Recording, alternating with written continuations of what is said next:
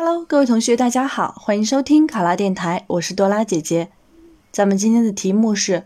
有人认为政府应该对穷人无条件帮助，也有人认为应该让穷人有尊严的富起来，你怎么看？考生开始答题。对穷人无条件的帮助凸显了党和政府对贫困工作的重视和担当，让穷人有尊严的富起来，反映的是当前扶贫工作的新思路和新方法。二者形式不同，但是帮助群众脱贫致富的目的和初衷并无差别。但是我个人更倾向于第二种观点。长期以来，我们党和政府为了消除贫困，对贫困地区和贫困群众给予了大量无条件的帮助。这种普惠式、天女散花式扶贫，不仅没有取得预期效果，反而加剧贫困群众等靠要的懒汉思想，导致部分贫困地区陷入越扶越贫的恶性循环。实践证明，以往单纯依靠政府救助、依赖财政资金的无条件输血式扶贫模式，已经不适应新的扶贫形式和扶贫任务。授人以鱼，不如授人以渔。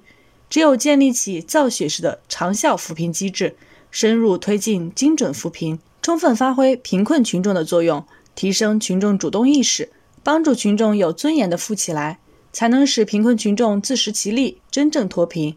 彻底改善贫困地区面貌，打赢脱贫攻坚战，全面建成小康社会。为了让穷人有尊严的富起来，我认为还要做好以下几点。首先，精准扶贫方向，加大扶贫力度。第一，精准识别帮扶对象，对妇女儿童、贫困学生等弱势群体加大帮扶力度，对老弱病残、无劳动能力人群实施政府兜底无条件帮扶。第二，精准制定帮扶措施，通过政策倾斜，加大贫困地区网络、水电、道路交通等公共基础设施的建设，同时因地制宜完善信贷资金扶持、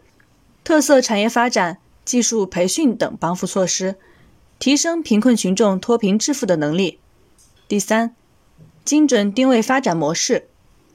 发挥社会力量，形成政府主导、全社会共同参与的扶贫机制，通过东西部联动、龙头企业与扶贫地区的对接，带动贫困地区发展互联网+、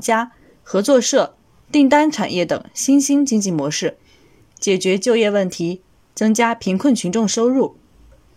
其次，扶贫先要扶志，富民先要富心。一是要加大对贫困群众思想的宣传引导，通过宣传典型、脱贫教育等形式，帮助贫困群众转变等靠要思想观念，鼓励贫困群众树立自强而不自卑、热爱生活而不悲悯于生活的决心和信心。二是要从思想上关心关爱贫困群众，积极为贫困群众宣讲扶贫政策，打消其思想顾虑，鼓励其积极从事产业发展，自强自立，积极主动的脱贫致富。考生答题完毕。